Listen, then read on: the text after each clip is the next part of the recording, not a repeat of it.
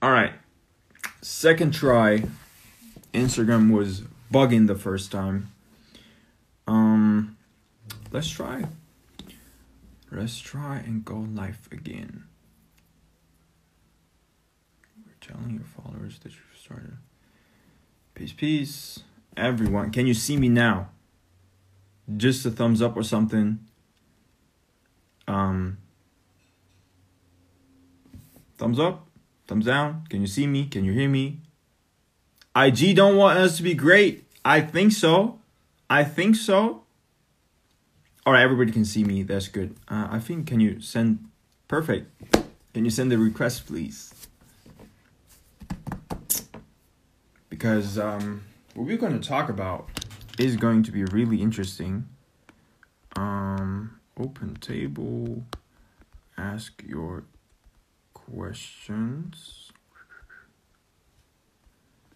There we go. Like to chew, pin comment. All right, second try. Yay! There I am. There I am. Now I see you. Um, so my first question to everyone is hold on a sec. Let me lower my seat. crown. Oh yeah, Crown Now, that's important. That's important. The crown. is the real question. Crown or no crown, people? I should have. I should have made a, made a poll before the live, asking people if you should wear Oh, the crown. But I'm pretty sure that they wanted you to to wear the crown. To be honest. We'll, we'll do that for future for future lives. Crown or no crown? Yes, Bella says yes. All right. All right. All right. So the crown. The crown is, is staying on, on on your If head. you're the only one that responds, Bella, crown it is. crown it is. All right. Um. So basically, um, to answer your question, how are how's life in Germany? Yes. Um, it's it's it's okay. I mean, it's still Germany, but it's not bad right now. Um, I mean, I know you're like- getting. the, the weather is getting- nice. The weather is nice. So um, that's always a good, you know, an indicator of of um understanding how well my mood is or how I feel because the weather is super important for me. And um, Agreed. Oh yeah. Oh, Nisha. Nisha saying you're so beautiful. Thank you, Nisha. Thank you. Hi, Wendy. there you go. There you go. I think I think it's a it's a 100 percent Yes, for the crown. All To- yeah, So to keep the sometimes. I'm like, Alfine, you're a bit extra. Like, put the take the crown off. But sometimes I- I like to what was your sun sign again? What was your sun sign again? Isn't it isn't it Leo? So you're you're born to be extra. Um. Yeah, it is how it is. it is how it is. Hi, IJ. I know I can't help it. Um, yeah, the weather is so important. It is a beautiful, maybe like 87 degrees. I was gonna check what that is in Celsius for you, but let's just say it's warm. It's maybe like 20 in the 20s Celsius. Oh, that's 30 degrees. Oh, that's really 30, hard. That's okay. really hard. That's Yeah, really hard. So this is my, this is my weather. Yeah, All that's- Bella Leo gang. um, but before I get lost in um, saying a whole bunch of nothing and time running out, I uh, oh, d- am I cutting you off? I, I have that tendency. Were you Uh, no, not really. Not really. Okay, so hi everyone. I um thank you all for inviting me. By the way, I saw your um Emre did the poll the other day and was like, who who should I bring on? And I think it was Na that said she would like to see me and uh, a couple others. So thank you. It's nice. There were a couple others. I think you were the most popular one. Oh, okay. Yes. Yeah, yeah, Germany. just I'm just I'm just feeding the Leo in you right now.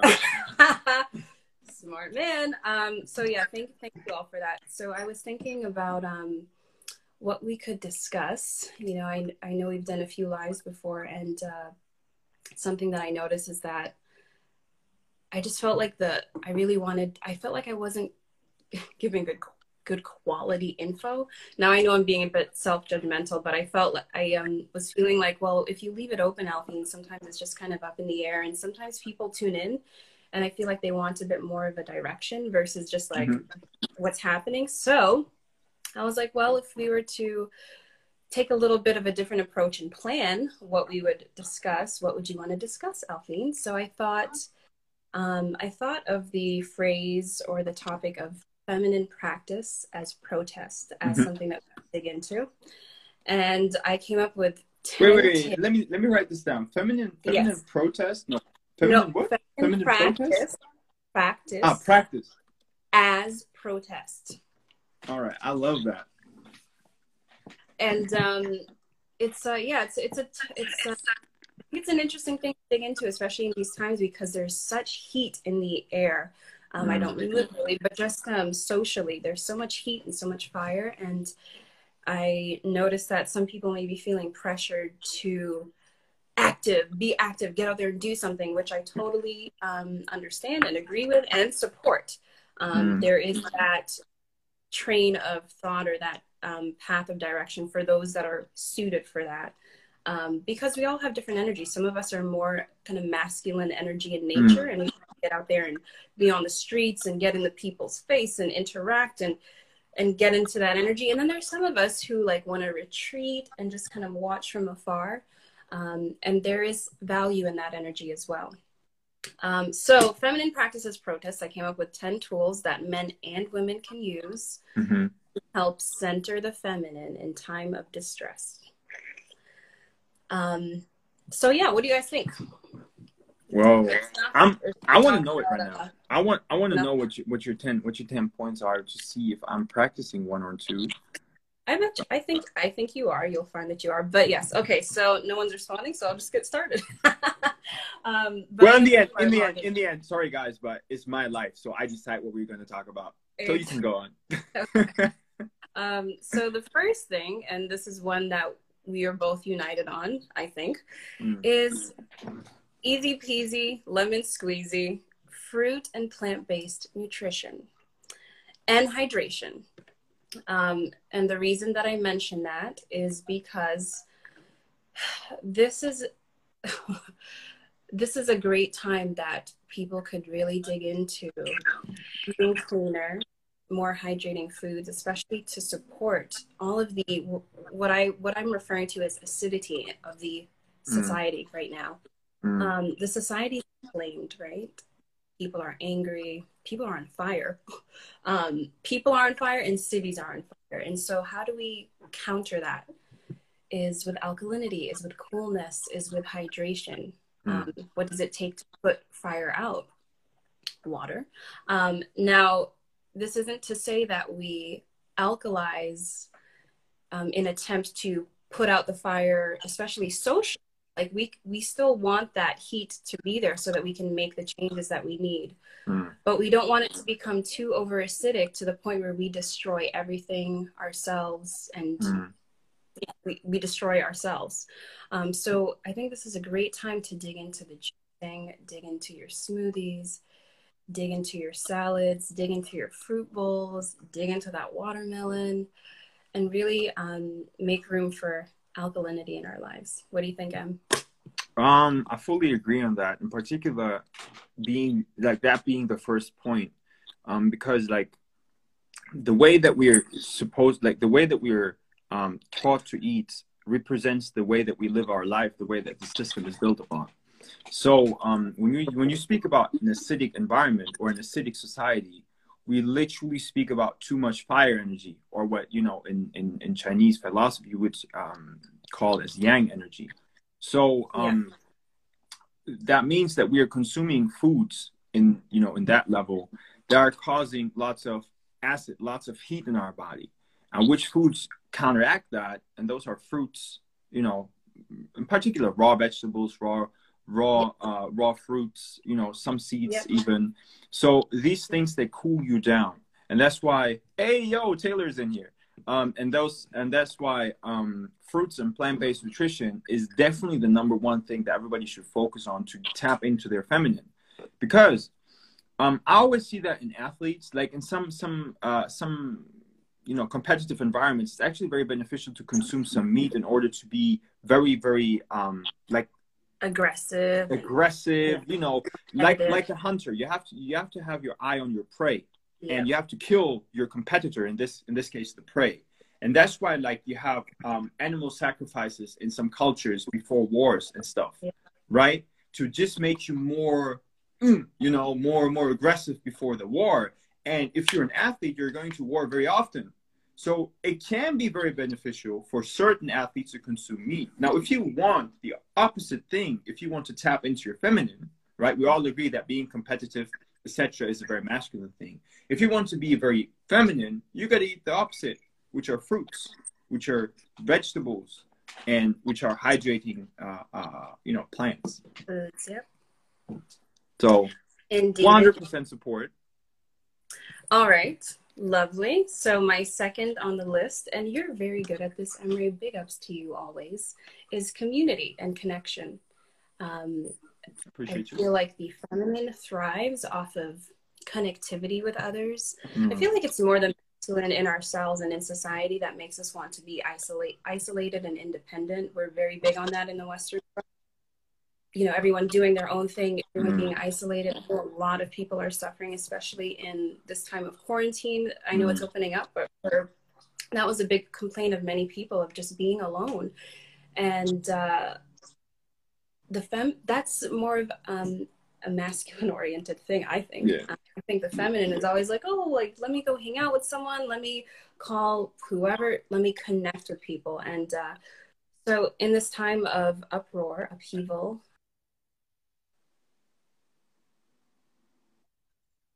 is so important. Um, and of course, I know that it cannot be, it's not entirely safe for everyone, uh, depending, you know, COVID and things like that.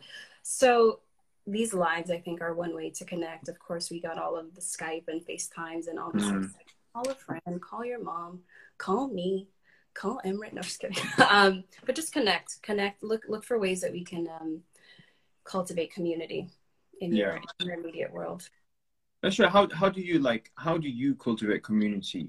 Obviously, you're living um, very close with your family. Yeah. And that's a big, big thing. I believe that we're, we're lost in because like you see that, you know, all those uh, single parent uh, uh, uh, homes, you see you see that in you know the moment that you turn 18 or 21 you leave your house there's no real community no real family and that's the sad thing of, of modern day life and to Yeah. tap into your community in one way or the other is important Yeah, you know, I think it. I think it comes back to a, a cultural thing. I think for for Yeah. my uh, my mother is Kenyan, my dad is Congolese, um, and being having that African background, I think amplifies that that kind of tribal tribalistic um, Mhm.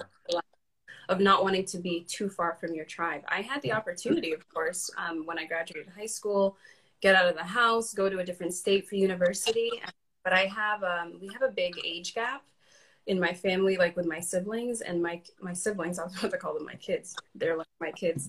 Um, my little siblings were young; they were like six and three or so at the time, and I didn't want to leave them Mm. because, like, if I leave for months at a time, they're gonna have no idea who I am. they're gonna look at me come through this door like a stranger. I Mm. didn't want that, and so I chose to stay home and, and went to a local university and was just a commuter student. But that really helped to, you know, just ground my connection with my family. And so here I am on nearing my third decade, and I have not left home. and um, I know it's so weird for people like you don't have your own place, like you should get your own place. And I'm like. The funny thing is, if I were to go live on my own somewhere by myself in this state, which is predominantly white, I will add, I would literally be here every day. So I'm just like, what's the point? Let me stay home. They make me laugh. They're, Like they're some of my favorite people on the planet. So it just Yeah. works.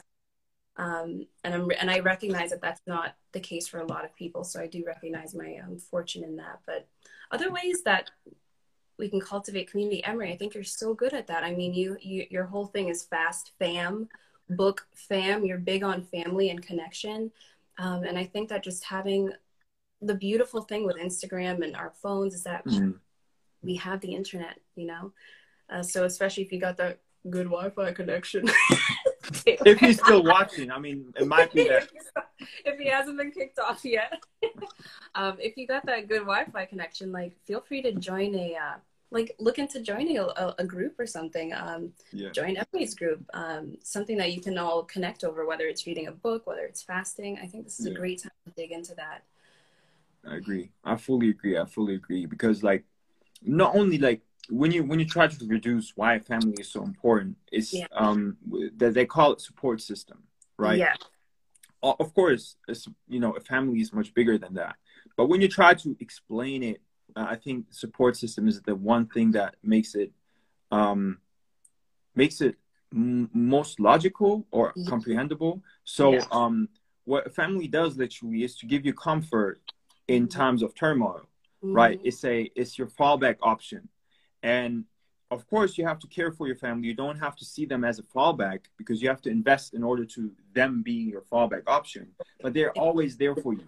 And the better you are with your family the more protection you have and the more support you have for whatever you do right? The better your connection with your family the more support you have without like you can go out and um, meet a friend who supports you but your family is there to support you no way no matter what.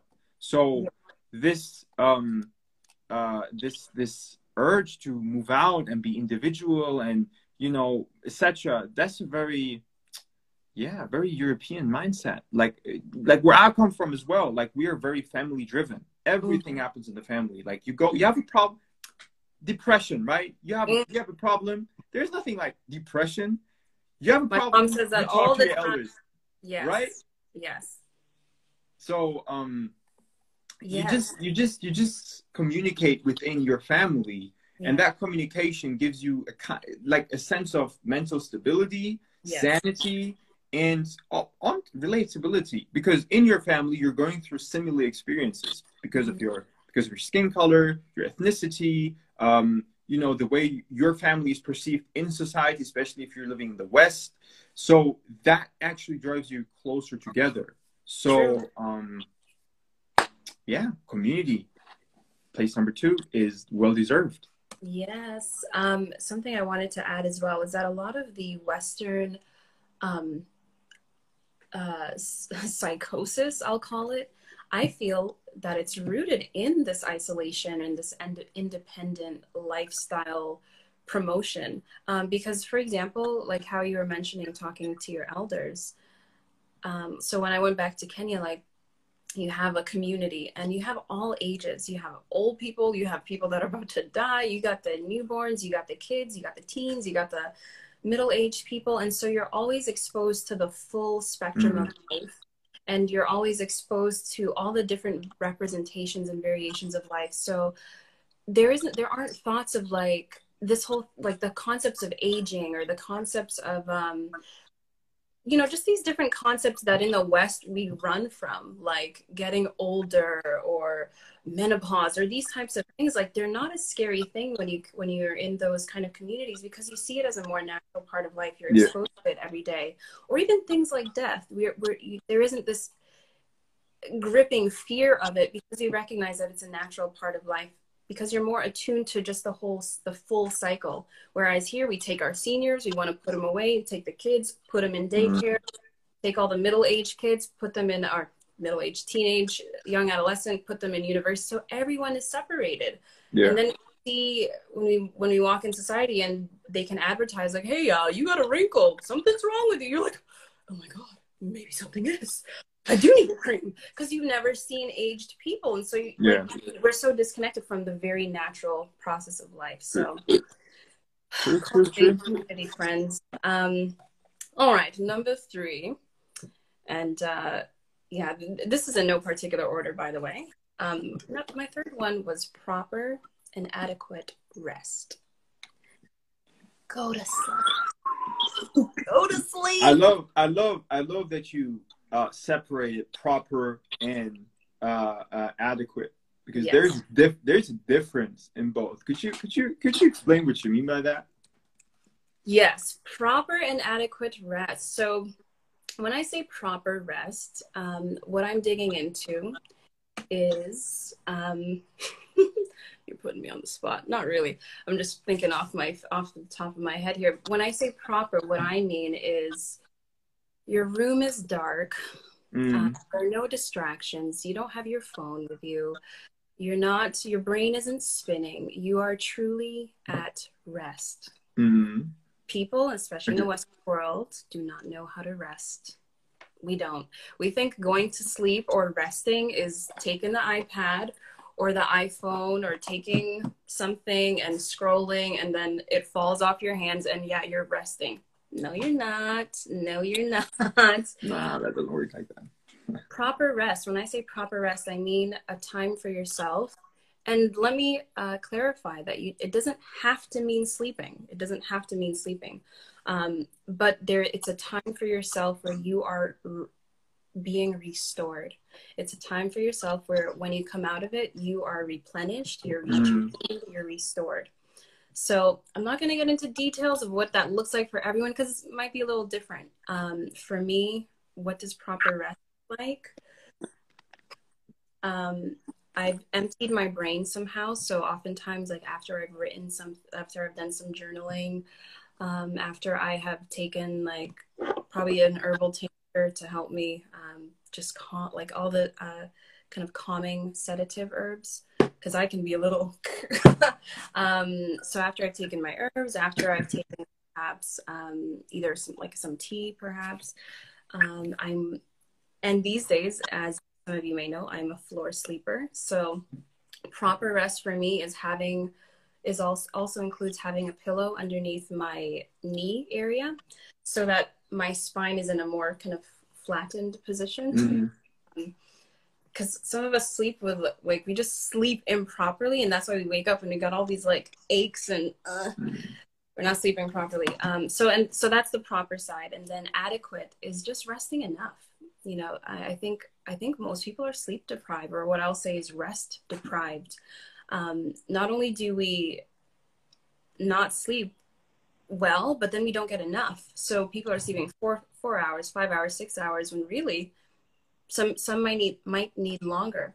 I do want to mention that when you adjust your diet your nutritional practice to one that is more suitable and complementary to the human vessel you don't need as much sleep because your foods are supporting your regeneration. Um, so you don't have to be knocked out for 10 hours a day. Um, but the more junkier that your foods are the more that your body will tend to want to be at rest so that it can repair restore get the weight to the right spaces etc what could you add Um, I'm not gonna add anything because you just mentioned all the things. I'm just gonna add my experience with with food, with sleep. Mhm. That is, or with with rest. Um, is like for me, resting is when I'm off. You know, because I'm consuming so much information throughout the day. Yeah. You know, reading, uh, answering on social media, etc., etc. I really don't want to, you know, consume anything when I'm resting. So I love to nap.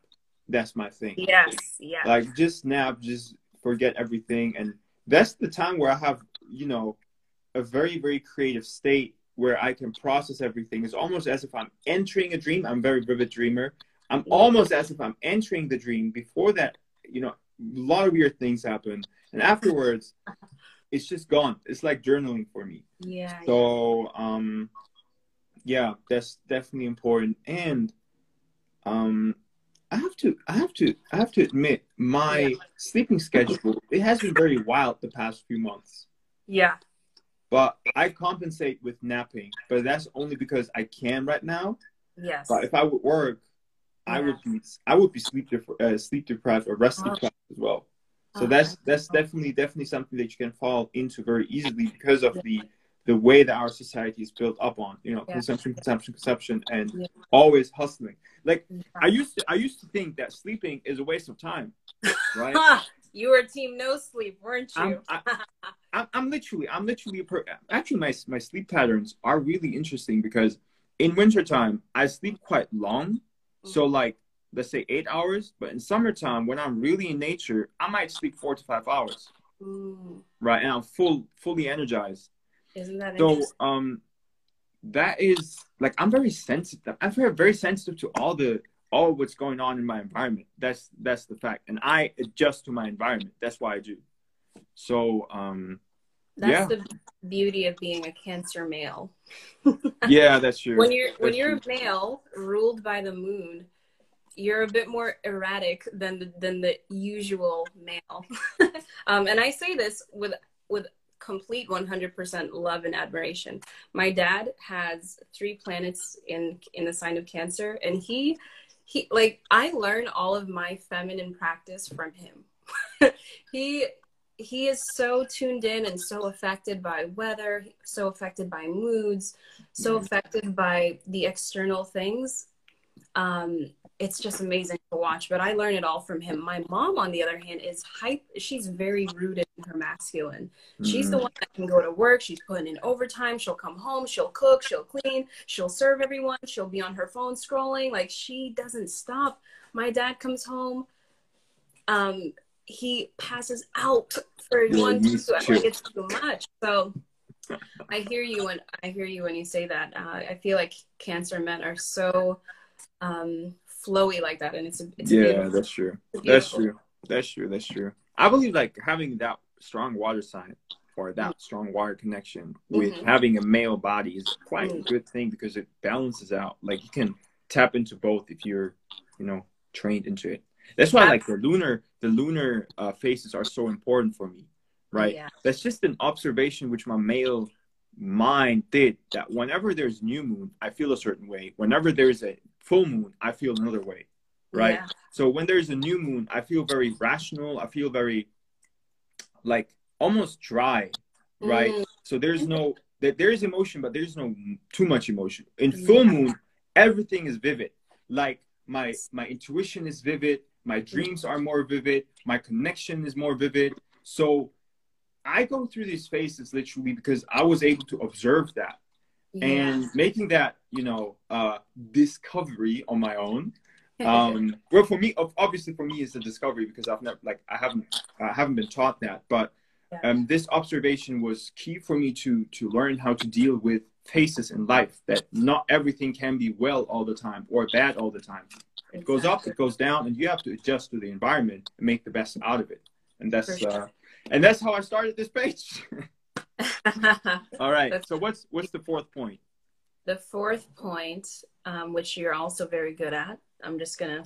Today okay, is okay. Okay. Go day. I like I like all the things. I like all the things where I'm good at. Oh, to be honest, you can go on. You can go on. Um, the fourth one is listening. Okay. Listening, being quiet and listening. Now, this can mean listening to yourself, or as well listening to someone else, or if you want to take it on a broader scale, um, listening to society.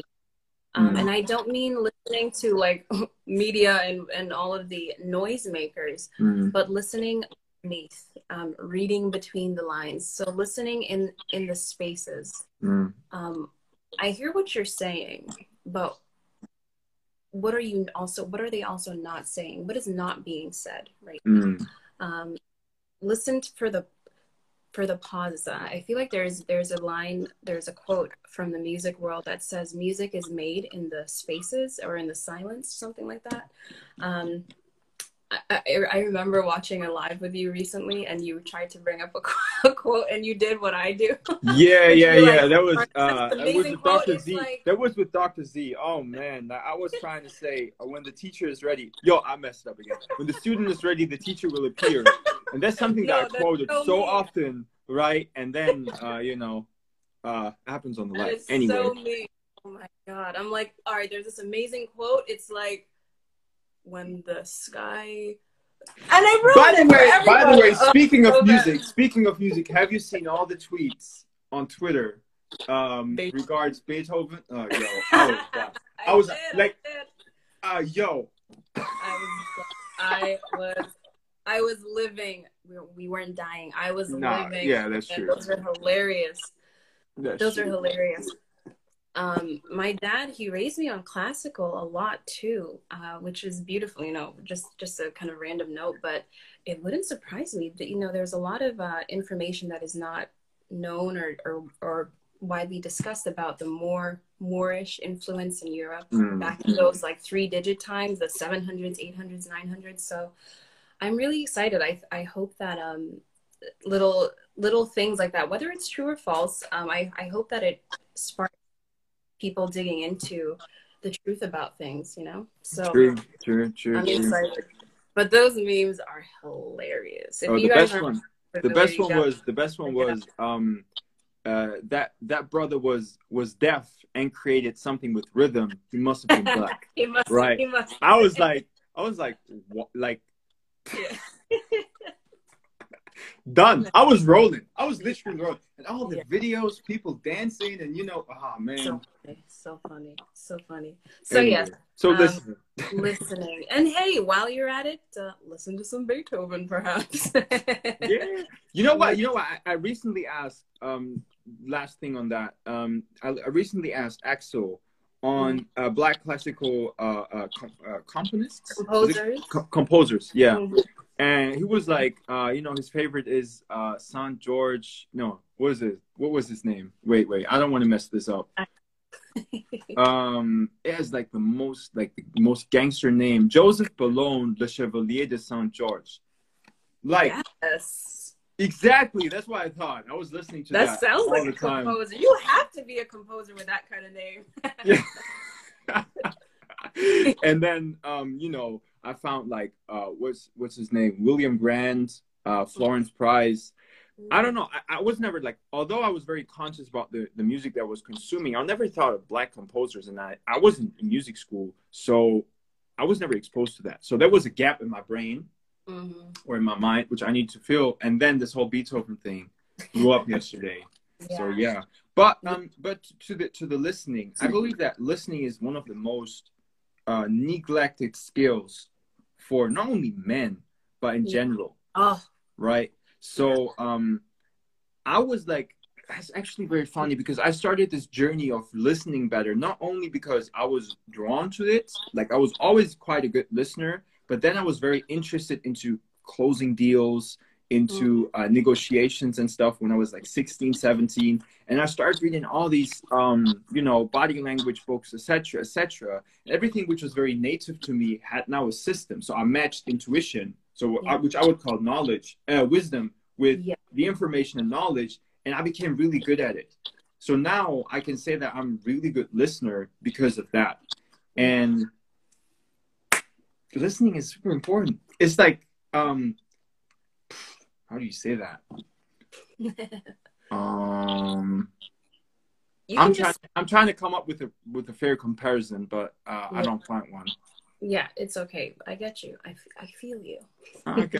okay. Yeah, listening is so key, and um, just as a, especially in relation to you know, there's there's so much, especially there's so much information on Instagram now of like the holistic psychologist and narcissism and relationships and how to Yeah. be happy and th- that kind of thing. And I really feel that one of the major components, you know, people are always like, "What's the key to a good relationship?" People always say communication, Mm. um, which yes, it's correct. But what is break that down? What's a large part of communication, or what should be a large part of communication? Yeah. Listening. So, no, you should have done that. You should have done that. Listening. um, so yeah, learn to listen, my friends. True. True. True. There is Yeah. a reason why we have two ears and one mouth. Exactly, exactly, exactly. Um, so moving on, uh, my fifth one was is creating. Um, I feel like the feminine thrives. The feminine in us all. I just want to clarify again. I did. I should have said this earlier, but when I say the feminine, I'm not just referring to women. I'm not just referring to girly men, um, Mhm. but I'm referring to that polarity within us all that is the more receptive, is the more yin side of who we are, is the more is the side that is more connected to the internal within Mm. us, whereas the masculine is more of that external side, the projection, the assertive, the um, action oriented side of us all. Um, just to clarify, so um, I feel like the feminine thrives in instances where we can create something new. Um, I feel like when I think of women or the feminine, um, I think of the mother with her growing belly. She's she's creating something Mm. it's and you know i want to clarify that because it's not even that she's creating something literally but she's allowing space for something to be created Bars, bars. now that's a big gem. That's a big gem. Wait, That's I a need, to, big gem. I need to get my fires, my fire icon, and put that. In. Come on, come on, guys. but um, she's she's creating space for something to be. She's allowing space. She she's she's allowing space for something to be created, um, and so in the midst of all of this, there is a lot of destruction happening. Good destruction, I will say. Um, there is a lot of call for defunding. Mm. There's a lot of call for um, elimination of a lot of things, which I think is great, beautiful, and very much needed. A deeper question that we can ask in the same breath is what are we allowing space for to be created in this time? Um, so when we call for the defunding of what I'm going to call toxic masculinity, Mhm. um, what are we calling for the creation of? That's very. That's a very important aspect Mm. that you're just mentioning. Yeah. because like uh, especially with all the protests and stuff like marching and stuff is nice but why are you building Mhm. right and for everybody who's listened to the talk with ephraim uh, you remember that he's building and that's actually a very feminine thing to do um, because he's allowing or he's he's um, trying everything he can do to to offer an environment of growth Mm. and as you said creation is the most feminine thing consumption is a very masculine thing. I right never thought of it that way, but yeah, I, I, I could see that. I mean, it, it is. It is. I think. I think it is that way, um, because like, when are you creative? Mm. When you tap into your intuition, when you're free, Mhm. right? When you When act out quiet. of rules, exactly, exactly, exactly. When you're quiet, and um, those are like little factors which allow you to tap into your creative self. And who Mhm. creates? Who creates? As you said, is women, right? Women create life. We as men, we do the like not the opposite, but um, you know, we we consume things. We, we offer we, we offer things too, but we don't create the way that women create. So creating stuff is super important, especially for, for men. And uh, especially if you're working a lot, like if you're working, you should, um, you should have the balance of creating something, like have a Mhm. hobby or something, you know? that allows you And um, to tap into that creative side. exactly, exactly, exactly. You know, something I wanted to um, ask you and also the audience is, uh, what do we think is the um, is the other polarity to creation? So an idea I have is, you know, if the feminine creates, could we say that the masculine constructs? You know, because like so, for example, um, the creativity, for example, may be coming up with a blueprint. Let's say you're building a, a, a building. Um, maybe the creative side is, oh wow, I I got an idea. Here's here's like a sketch, like a rough sketch of the idea that I got. And then the masculine says, okay, um, I know where to go. I know how. Like, I, let me just uh, delineate what the inches and the feet and the, the the the the more logical side, and let me go build it. So, could we say that the marriage partner of creation? I'm not saying creativity necessarily, but creation meaning the reception, the receiving of that brand new idea is the masculine partner is construction or do you really feel like it's creation and then um, consumption I think I I think so, but the way that you you explained that, um, I could also say that, um, the masculine way would be, or the masculine counterpart would be maintenance. hmm, interesting okay You know, um, because you have to like once you have a creation, you want that creation to last long. I think that's a very masculine approach to life. So, um, or masculine a masculine thought. mm-hmm. So, um, and, and and I mean, I mean, ultimately, it makes sense because what is masculine is very rational, Yeah. right? And what are systems? What are maintenance? They depend on you know systems, organization, that kind of stuff. I'm not saying that you know men are better organizers, but this the system thinking, this rational thinking, is much more of a male approach than the feminine intuition, for example. right? So um, I see both to be honest, but um, to have like yeah, I think, We can I think leave it both, up in the I think air. both is possible. Yeah, Yeah. yeah. so, Yeah. um, th- that's a very good, interesting, uh, you know, topic we can we can discuss. But I don't, I, I really have to think about it first. Yeah. Yeah. You're blindsided. yeah yeah you know i also think like just in in terms of childbirth for example so the feminine the woman has uh created she's not that she's you know but she's allowed the space for the creation of this new being that will then be birthed. And so then my the question is then okay so what's the male role? I feel like he or the masculine role isn't you know i feel like the masculine is the one that then constructs the being and and, and fills it with all right this is how you're going to be in this world. I'm going to this is how you're going to be in this world. Um, these are the thoughts you should think. These are this is how you should walk. So you know that more constructive element um Hmm. you know Hmm. Maybe, Maybe- maybe, maybe, if we, if we go if we go into into nature and observe what nature does. So, you know, we're speaking of planting a seed, and the seed is masculine, right? Yeah. So we put it in an environment where we allow it to grow. So I believe the nourishing part. So the the like of, of course it's like a dual uh, thing. Um, read my comments like six comments above. Wait, Dr. Z, what you're saying? Masculine is the framework, feminine is what fills and reflects. Yeah, I Yeah. agree. i'm asking more in the context of um so my particular question dr z was uh what could we say what could we suggest is the um, marriage partner hmm, mar- polarity partner let's say of creation so because i was so to, to give you a little intro so today i'm doing um, 10 tools that the feminine um, c- um, let me let me start that over. The topic maybe you should put this in your topic. Um, no it's a feminine practices protest.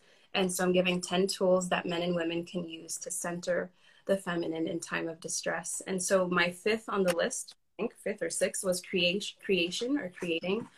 And um, so we had a, our little talk about creation creating. And um, i was saying how guys what was the fire quote that i said? Um, i said that um, the feminine allows space for something new to be created something like that. And um, so my question was okay if the feminine is the creation is the house of creation let's say um, and the image imagery that i pulled in was that of a woman um, with her growing belly as she's um, you know housing a, holding a space for new life to be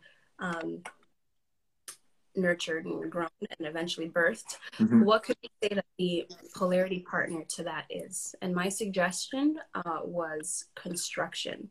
So that so once the feminine has created in the form of either get, um, housing space for that new idea or giving birth to the new idea um, then it's the masculine that says okay so how about we um, you know how about we i don't know what's a good example? Like you so the, the idea that I that I brought in was that of a building a new building.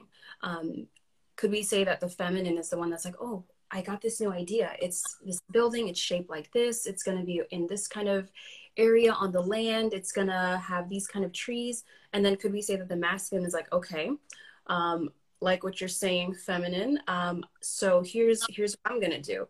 Um, we need to uh, be more specific. We need to get the details. How many feet Mm. do you want it? Um, how high do you want it? Do you want it in the north? Do you want it in the east? Uh, where are we going to get that wood?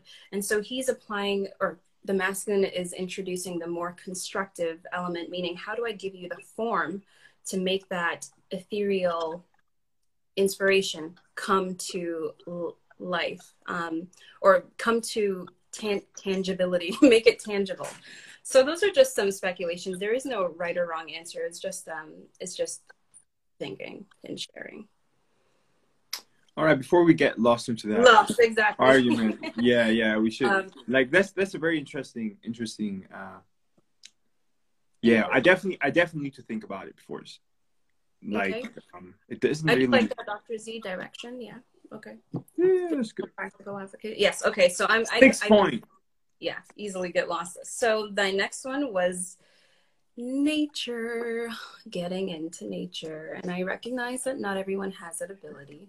The Um, I- nature is the master creator, or nature. master the creator, master feminine, uh, in my opinion, as well. Um, there is a reason I think we call it Mother Earth. Sure. Um, there's there's something so um, healing, I find. Let me know if anyone else agrees or disagrees. There's something so healing about being in nature. Um, I'm so fortunate to live in a state in the US that is highly natural. um, mm. the, over 70% of the state is forested.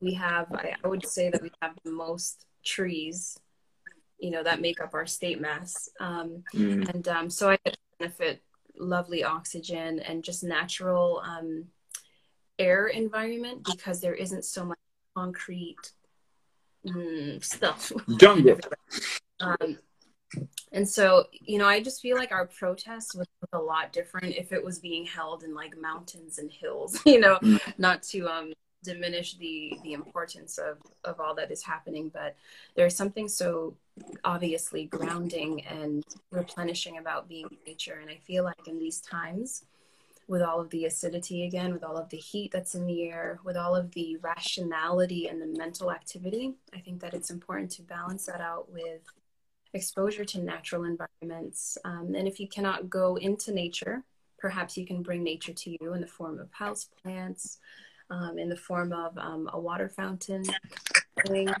Um, wallpaper. Wallpaper. You can visit Emre's Jungle Miniversity. I actually, I actually uh, um, need to reorder my bookshelf because it was just, you know, bloating and was too. you got a so, bloated bookshelf. yeah, like, look, it's it's emptier now, uh, so I'm a little more organized. Anyway.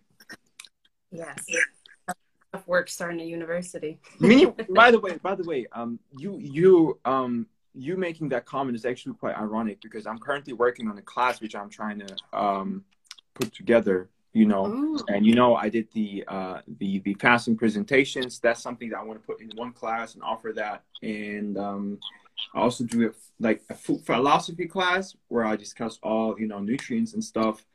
Um, so everybody who's interested into learning more, wait for the future. I'm going to publish it in the next one or two weeks. So uh, you're equipped with the knowledge. Anyhow.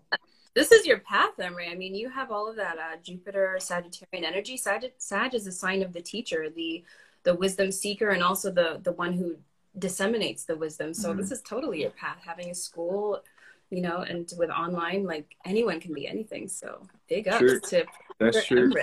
I appreciate I appreciate you. Um, that's actually that's actually one of the things that I really can do. Like I understand things very quickly, although I'm not really good in details and stuff, but I understand the broad concept very easily, and I can, you know, usually I find good examples um, which relate to the problem or which relate to the the topic uh, we were discussing.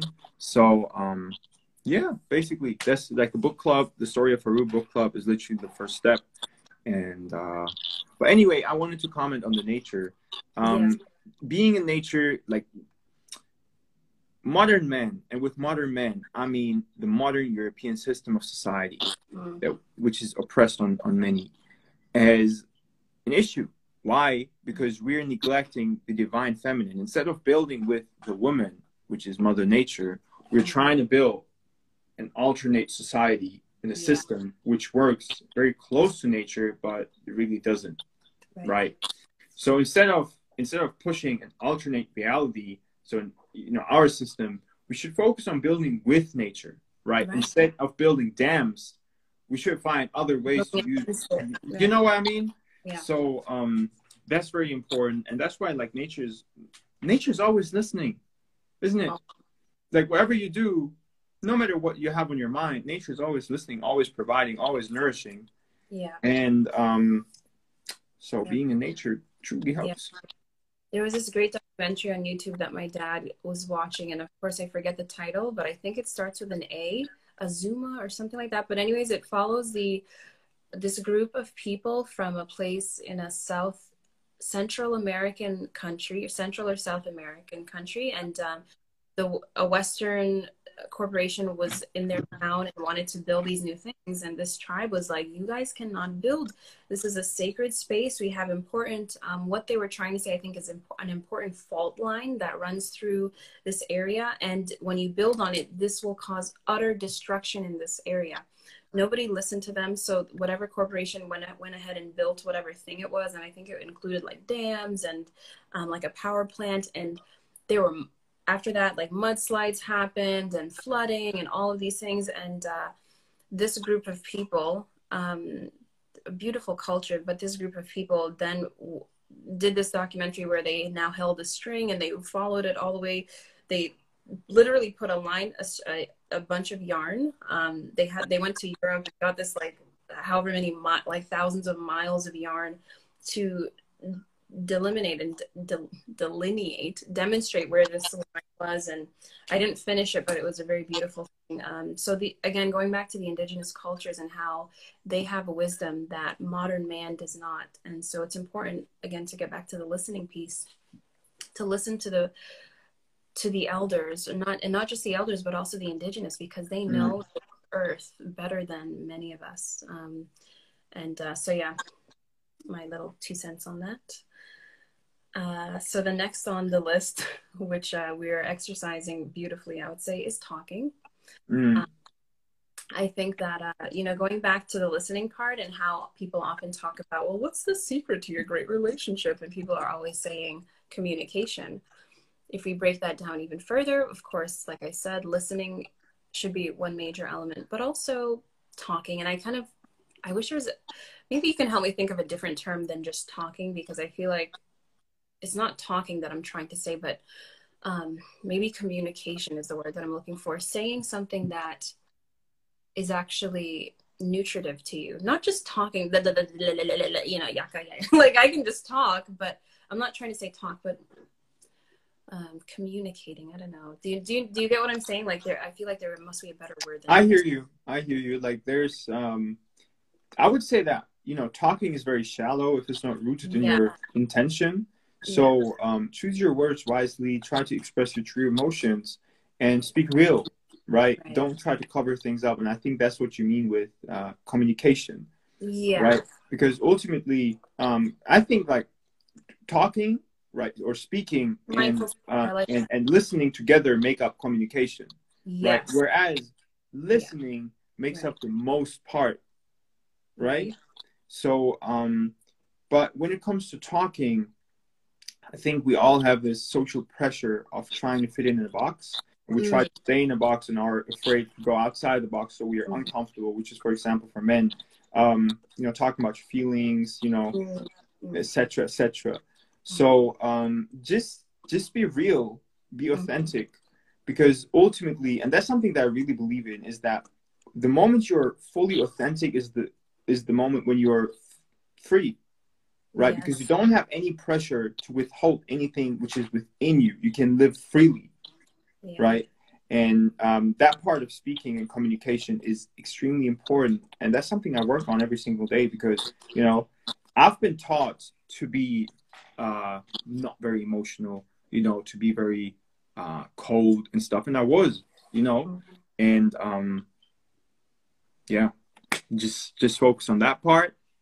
Focus on the listening, which is more important than the speaking. But whenever you have something to say, keep it real. Don't withhold your information. Mm-hmm.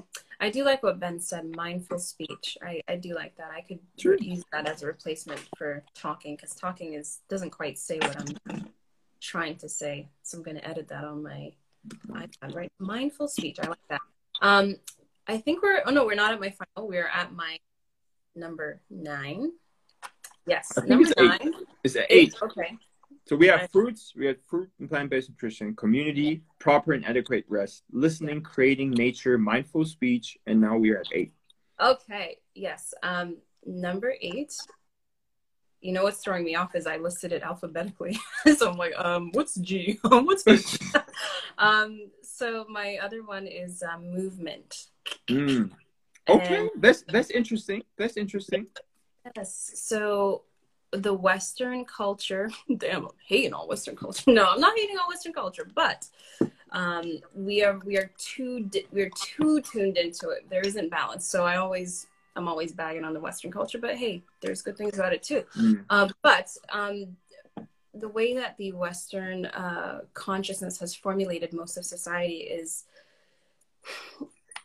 the way that it feels energetically is that which is a stern stance.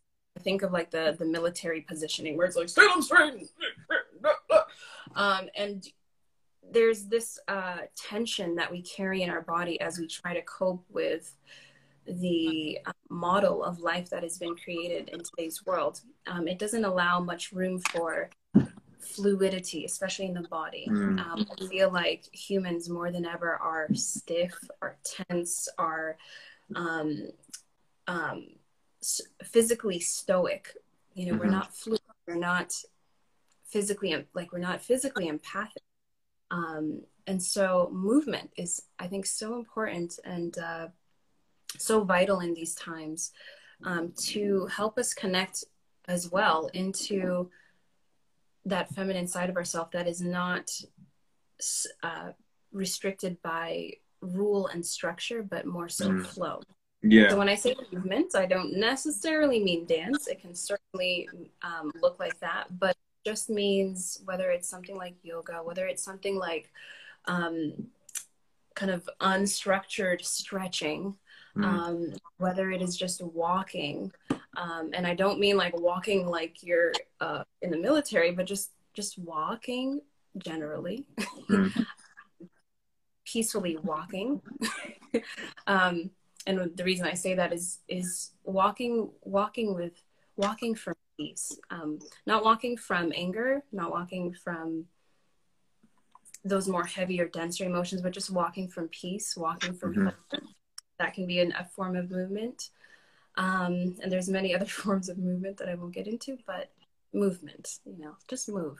Um, That's true. Even, yeah, it can look like anything. I mean, think of a, you know, think of a cat. They just, they just move, you know. Mm. So don't hesitate to move. Walking meditation, yes, Ben. What do you think about movement? How do you move, Emre? Um.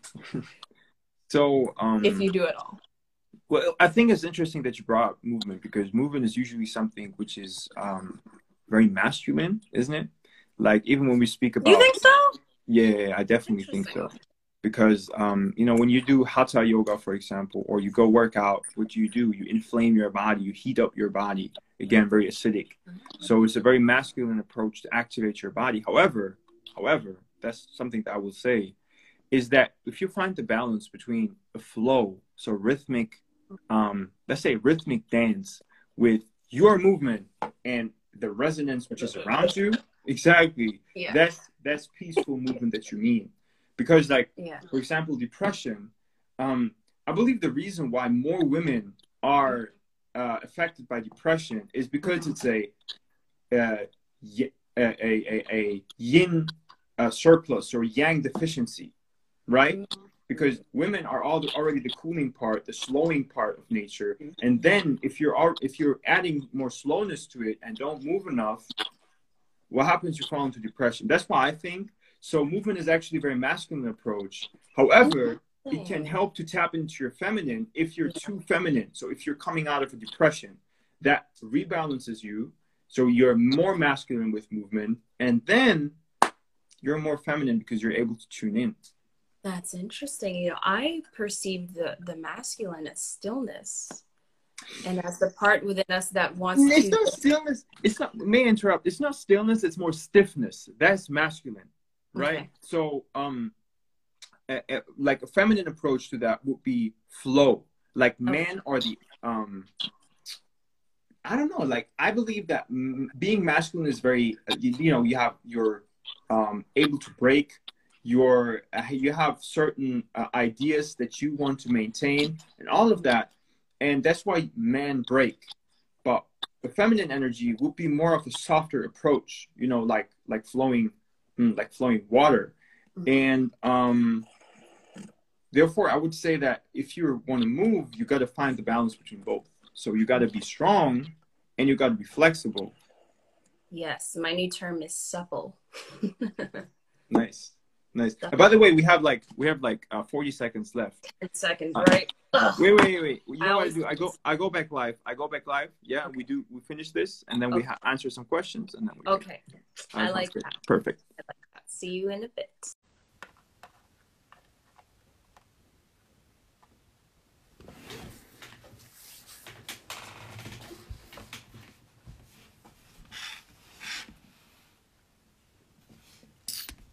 There we go.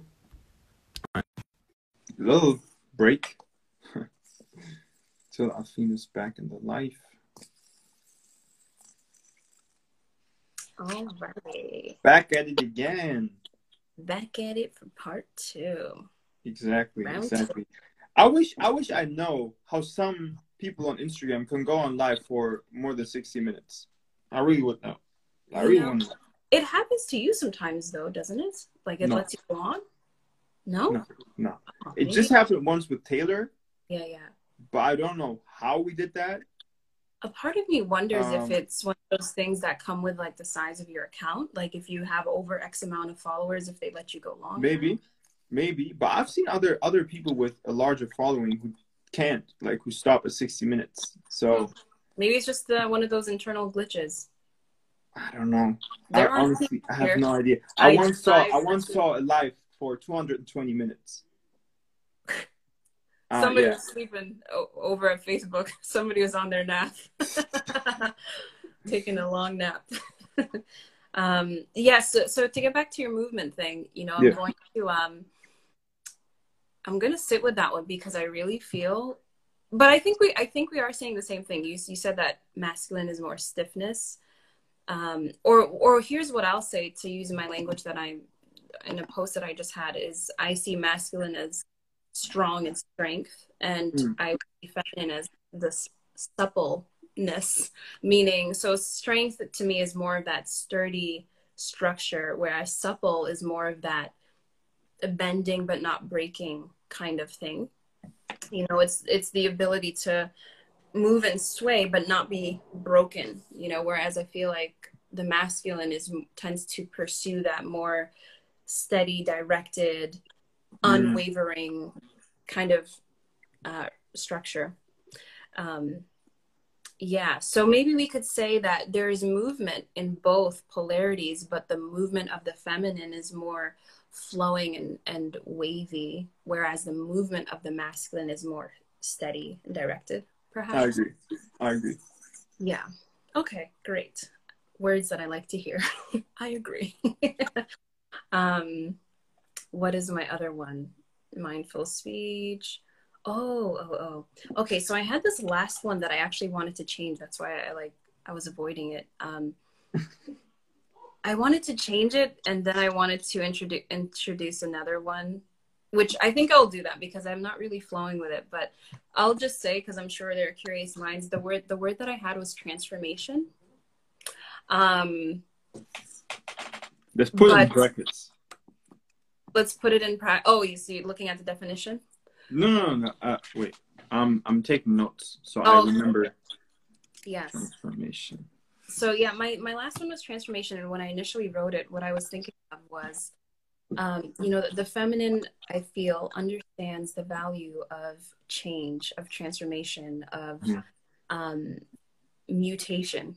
in in other words, so again, I'll I'll use the pregnant mo- mother again, who recognizes that, who goes through many different stages in her life. Um, I'll get into that, but but even to tie it to the moon, the moon is representative of is all about the different phases. Um, Mm. So to go back to the mother, you know, there is that time where we are the little girl, then there is a time of puberty where we are now fertile, um, and then there is a time of uh, perhaps pregnancy or conception where now you're giving birth to life. Then she becomes a mother, and then she reaches um, the menopause where now that fertility window is closed, and then there is that, I guess, final chapter we can say. Um, I need to find a sexy term for it, uh, but you know, just that final chapter. So she's throughout her life, throughout the cycle of feminine, um, or we could even just say like the the waxing and waning Mm.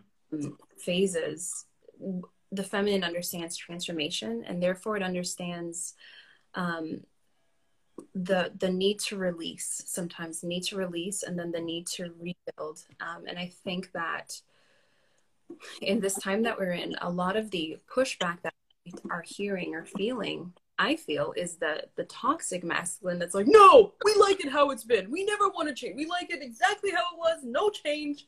No transformation. We are simply to build upon it and in fact go back to the past to make this place great you know make this place great mm-hmm. again that kind of ideology. Whereas the feminine is like, we mm-hmm. need to evolve. We have Yeah. to change. We got to grow. We can reimagine a more beautiful, more nourishing society where everyone can thrive, not just the few of you. Mm. Um, so my wording, that's where I, I incorporated transformation. Um, it's funny because now that I'm talking about it, I'm like, well, it does fit, Alfie. It it does. It does. It does because it brings down all the things that we mentioned before, I think. Mhm. Um so we're you know, you have this creational part which is very feminine, which we discussed before. Then um like wait, I think I think I found another thing. Mm. Another point, which is brave bravery or boldness. That's also very feminine right although we we have like many um masculine associations with this word hey, here's a word. What do you think? What do you think of the word fierceness? what's that Fierce. F I E R C E. Ferocity. you know It's a- I, I, it's- come, I come from a background where english is my third language so I, i'm not I- even sure what that word means I understand. Um, so fierce is like it's it's basically the same thing that you're saying is boldness. It's um to me it's presence. It's Hmm, okay not necessarily in your face, but it can be in your face. But there is fierceness. There is intention behind the word fierce. And so the, a woman that it's in fact in, in U.S. culture, a woman popularized that term. I think of Tyra Banks when I think of the term fierce, like oh she's fierce. Um, and I also like it because it kind of rhymes with you know fem the alliteration of fierce, feminine, and then I also think of feline, which to me fel- felines are very feminine in essence, um, but there is a fierceness to to the feline family. Um, you don't want to mess with big cats, right? you don't want to mess with them. Um, they're fierce, um, but they're to me they're like supremely feminine, even male male felines. Um, so I do I I do um, vibe with that. Yeah, fierce for I versus like a courage or bravery. I think those can be a bit more on the masculine side. I think of like I think of those terms being used when we talk about going into war or having to confront your enemy. But fierceness is just bringing uh, an unapologetic presence to whatever you do. Yeah, almost fearless. Yeah, but um, but you know it's interesting. Ab- Abia, Abia, Abia, Bioi, Yoi, Yoi. what kind of street is wait that? wait Ab- abia bia Boy, yo, bio yo yo yeah that's that's a hell of a name um, I do like um, I, I I I vibe with you on on uh, fearless. Love you too. Bonjour, ça va? Um, I vibe with you on fearlessness, but here's something that I want to say about that is that um, I feel like we are a bit misguided in a way when we say fearless because fear I think is a natural, a very natural and uh, part of human, hu- uh, not even human, because I think even other animal, like animals, feel fear. But this is the beauty of fierceness that fierceness w- will confront the fear, like feeling the fear and doing anyway. The, the we we strive to be fearless sometimes. I think too, a bit too much. Like we can be afraid. Uh, I think that fear denotes our humanity. Um, and that we don't have to fear fear. You know, there's a lot of uh, that's the point fearless and like I'm unafraid, uh, and I that's the get I get it. And that masculine ego is like, yeah, I'm not afraid of you. Come on, like let's go. I'm not. It's like, no, you're shit. You're shitting your pants right now, dude. I know you're afraid. Um, but you want to be that masculine essence that steps up and is like, yeah, Yeah. I got this. Um, and so no, like feel your fear, but be fierce anyway. Like you can still bring that ferocity because you're like, you know what, I got, I got my claws, I got my fangs. I'm willing to meet you. You know, so I uh, I celebrate fear. um, I know that we love to say fearless and things like that, but I think it's natural. A lot of people right now are afraid, especially the, um, especially the masculine side, because it's like, okay, so if we defund and if we make all these changes, what the heck is on the other side? How do we Mm. still do our protection? How do we serve and protect if we defund these things? You know we're we're a lot of people are afraid um, and i think that's okay. When we invite the fear in we can ask the deeper questions and we can have the more empathic conversations. You know so why are you afraid? What do you think might happen? How can we explore that and think about ways that we can ensure that things don't happen? Um, certain things don't happen or that if they do happen we have all of the tools necessary to um, meet it you know? So I, I totally understand the energy of being fearless. You know there's something very sexy and western and masculine like no i'm, I'm not afraid of anything. Um, but I, I, I think that we can also take it away and celebrate celebrate fear. I have a very i have a very different different point on that because like okay. i agree i agree with most most part but i think one part is very very crucial number one is that i make a distinguishment between danger and mm-hmm. fear right mm-hmm. so i don't believe that fear or even anxiety has a place in the human heart because we should be bold and brave in situations. We shouldn't overthink things. However, mm-hmm.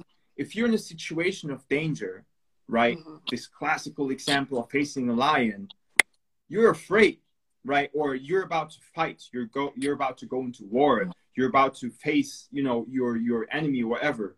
That is danger, mm-hmm. and out of danger, you can be mm-hmm. afraid. That's normal. But what we tend to do is to be afraid by overthinking, like what happens if, etc., etc. And if you mm-hmm. go on this thought process, that's very detrimental. However, if you're facing a situation where you have to overcome a certain obstacle, you might be stressed because you're facing adversity. And that adversity yeah. gives you a chance to grow and become even more fearless because you've overcome a very, very tough situation in your life.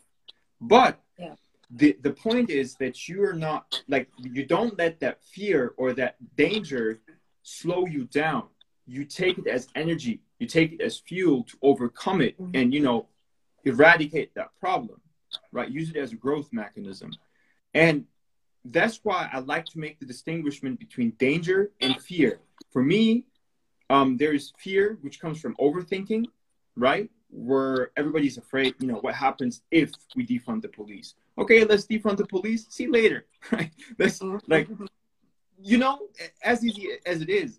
Um, or um, or the other part of fear is that which comes out of acute danger, where you're faced with, you know, you either cannot pay your bills, uh, you're faced with starvation, you're faced with, um, you know, a dangerous animal in front of you, a bear, a lion, whatever, wherever you live.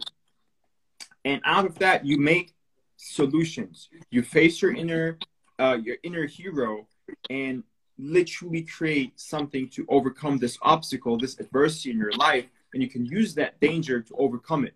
The rest is unnecessary, in my opinion, and mm-hmm. um, that's like that's literally what I built the past um, the past few years. Is that although you said it's a very masculine thing to say, I'm not afraid, I'm not afraid, yeah. but you have to show that. And that's something that I really, really understood is that I'm not afraid of anything except it is acute danger. Mm-hmm. Right. So, um, mm-hmm. wait, what's not saying or knowledge? Some someone should teach you not to face a lion. Mm-hmm. um, yeah, like although like there's there's certain practices where you're if you're like for example, in Egypt, in Kemet, what they did is if a um, if a ruler, a king, was uh, becoming old, he had to go through a certain ritual where he was left in the desert and he had to find his way back home. If he wasn't back home within, a, I think within three days, uh, you know, a new king, a king was was uh, chosen or elected, no, chosen. So these are like little tests which you can run to show your your strength. Um, so I think people know that they shouldn't face a lion, but they. What's you doing, by the way?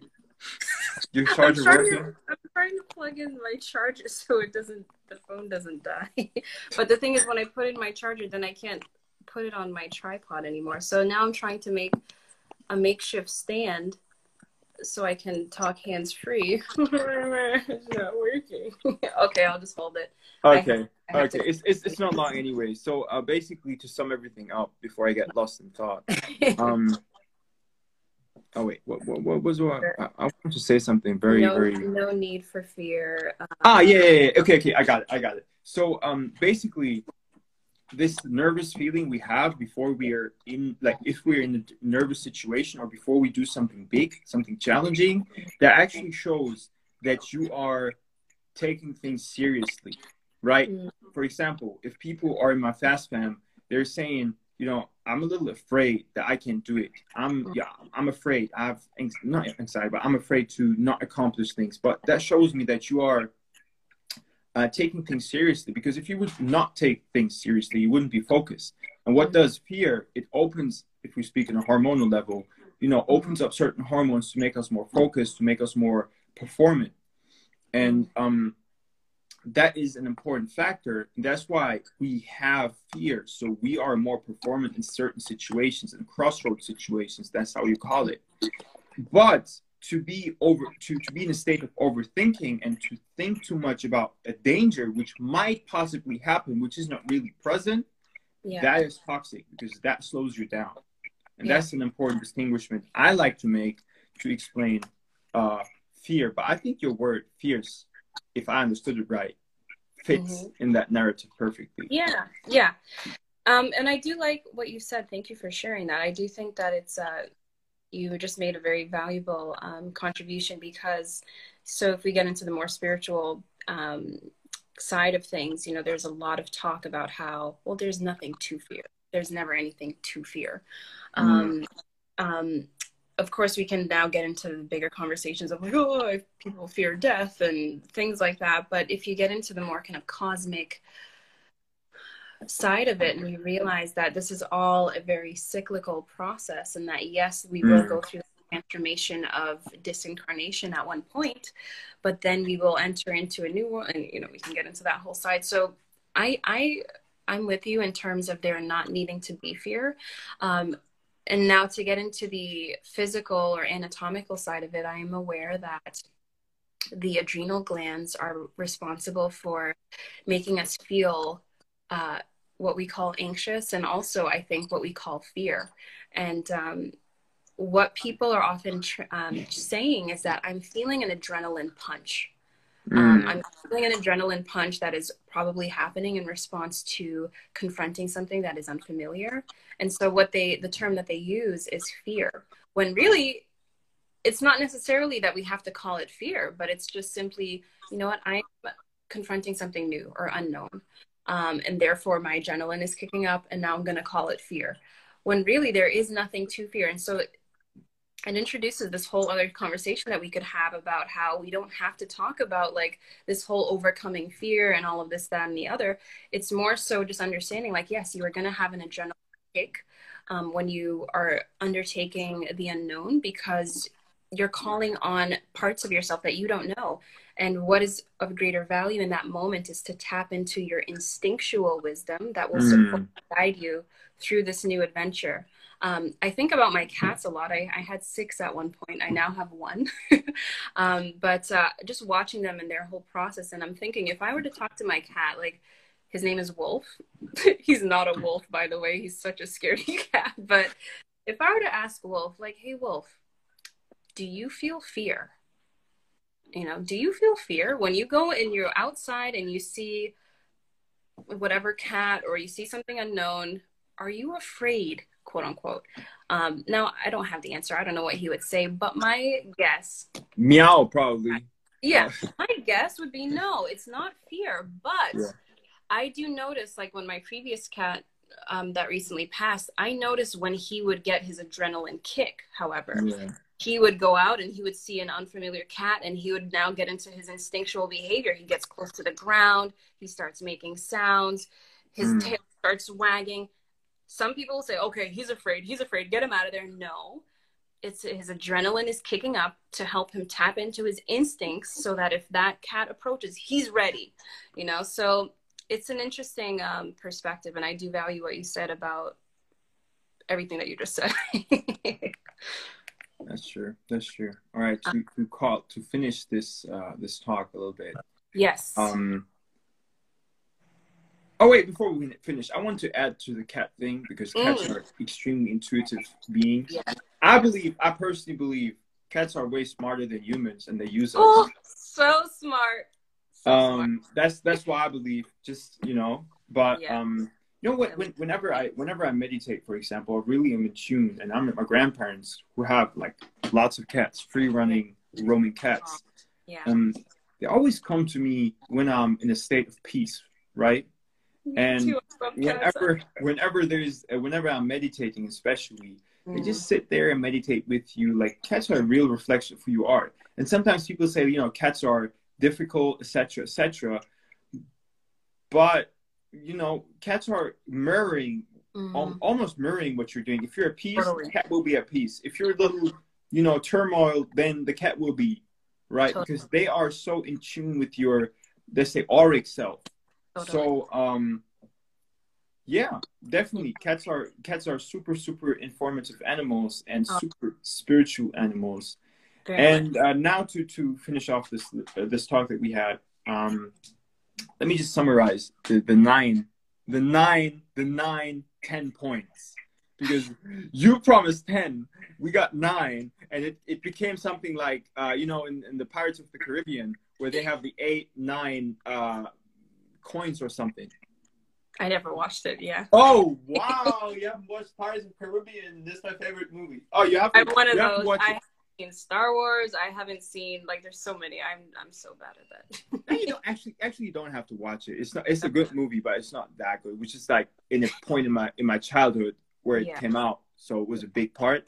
yeah. Um, but now retrospect, isn't that good? Anyway, so um, the the nine points are um to to tap into your feminine is fruit and plant based nutrition, community, proper and adequate rest, listening, creating, nature. So going into nature, mindful speech. Thank you, Ben. yes. you. Um, movement, or more so a flow, and then Flowy transformation movement. exactly flowy movement whatever that is for you right and um That's only Yeah. nine. oh, we got nine What? I promised ten. I thought that was ten. Okay. don't worry don't worry don't worry i like i like the 10 9 Oh, play! Oh my gosh, yes. How did I skip that one? No, I, I like. I try to be. Uh, I want to be a woman of my word. um, my my my tenth. Okay, or we can call it a bonus if you if that makes you happy. okay um, nine ten tips plus bonus um, so I have two bonus ones. Um, one of them I, I had pre-written, but then I when I was doing my makeup, I had a, this other one. So I'll start with the one that I had pre-written, and um, that one was play. Okay. And um, you know, I don't want to dig too deep into it because, like you said, I think that we have to make room, especially as we move forward in society and in our personal lives, to not over-explain and not over-intellectualize things. Um, you guys know why play is important you know Yeah. uh, we're tapping into that side of ourselves that is not cons- that is not restricted that is not bound that is not um, um, raised with definitions and you know preconceived images on how it should be just play have fun laugh go jump um, i like to you know sometimes i'll post st- a, sto- a story of myself like on a trampoline or doing something stupid in my bathing suit or whatever just to help people just to remind people of the value of kind of breaking free you know today is juneteenth which is an important day for um, african american people black american people um, that denotes the day that they were set free. Um, and uh, in, you know there is that more um, historical and social context to it but um, something else that i could touch on is just the embodied practice of freedom. What does that look like? What does that feel like? Um, and i think that that's where play comes into the conversation because are you can are can you not be free and play? You know you i feel like you have to be tapping That's into some level some some flavor of freedom when you are in a playful state. So play. I agree. I agree. Yes, um, that's one of them, and then my another my extra bonus. it's kind of fun. It's a little. It's a little um, whatever it is, but Um, something that I was thinking of was platonic touch. Um, we are we are humans. We are um, we we have parts of our brain that are very. This is kind of sounds silly, but like mammalian that are very mm. Animal animal. Um, and what I mean when I say that is that we are we still have the same needs that like even our feline friends have, which is just for touch, licking licking each other. Alfine, whoa. um, I mean, don't lick each other, but you know what I mean, like just connecting with people in a platonic. Uh, physically connecting with people in a platonic way. I think it's something that we need to practice more. Mm. Um, and it can be simple things like, uh, you know, when you're talking to someone, Wendy's like, you find that funny. Um, when you're talking to someone, like, I don't mean hitting them, but like, uh, I'm not describing them, you know, touching their shoulder, or if you're with a friend, like, and you're making a point, like, I had a, I had a, an older female friend who is now deceased. She's, she's so funny, but she would always grab my wrist when she wanted to make a point. She would grab my wrist and make her point, and then she would let go. And there was something so humorous about that to me, but uh, if someone has antibodies, they can. not Um, but you know, I, I think that we should reintroduce the beautiful. It's not necessarily an art, but just the element of platonic touch um, with your female friends, with your male friends, with everybody. Like it's okay, relax. Um, I think it's natural for us to be touchy. Mm. Now, the Western toxic masculine will transform that and pervert it and make it into something else. I'm not talking about that, and I urge that everyone detox their minds from that. um, but look, look at ways that we can be more interactive physically with each other in a way that is platonic and in a way that is uh, nourishing. You know, mm-hmm. um, it doesn't mean that I have to be all up on you and whatever, but you know, I could like you know hold your shoulder when i'm making a point or i can um you know there's so many things. We, you can be creative. But i just wanted to throw that out there. I feel like that's not something that's often talked about but i think people are starved for affection platonic mm-hmm. affection, you know so. That's what i got for you friends. Now that was that was a lot that we covered. Mm. and um it is ij yes. It's a form of communication for sure 100% 100% like um, we, we need to stop putting systems or or limitations around the word communication. Communication sometimes not speaking or ignoring someone is communication. Oh for sure. So um communication is everything and nothing. The same way that god is everything and nothing.